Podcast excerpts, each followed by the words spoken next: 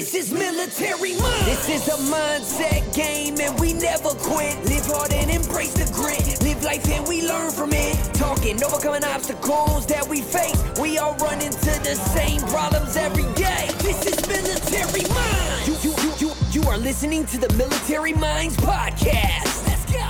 Welcome to Military Minds. Welcome to Military Minds. My name's Michael Roden, and my job is to change your mindset. Let's go.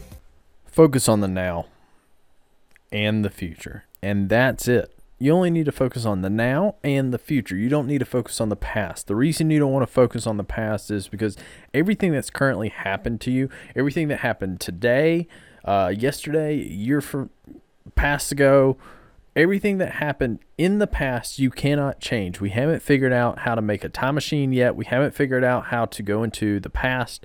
So, since we haven't figured that out yet, there's no use of you having to have your thoughts in the past because you can't change it. So, you should only focus on what you can do now and what you can do now for the future. That's the only two things you need to focus on because what you can do right now, right this very second, whether it be a podcast, whether it be a post on social media, whether might be making those calls that you don't want to make, whatever you have to do right now, do it.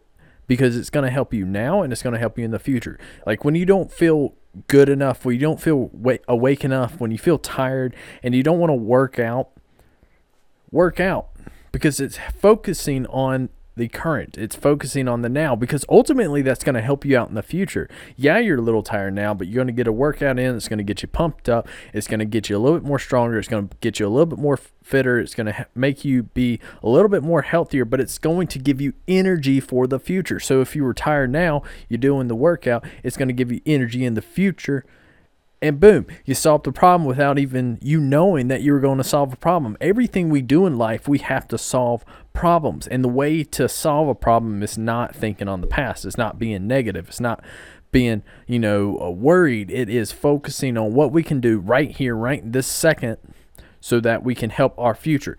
So everything in life is like a chess game. You got to think one move ahead. You got to think two moves ahead because, you know, if you play a successful chess player, if you play a chess master, they're not thinking about the next move. They're thinking about the next five moves. They're thinking about how they can pin that queen. And so every single day in life, we got to learn how to pin that queen because we cannot think on, hey, shit, I moved that that piece the wrong direction my last turn, you can only think about, hey, what am I going to do next in order where 10 moves, five moves from now, I'm going to pin the queen. So go out, start thinking about your next move and how you're going to pin that queen in the future. Stop thinking about past and start chasing your dreams. Go get it.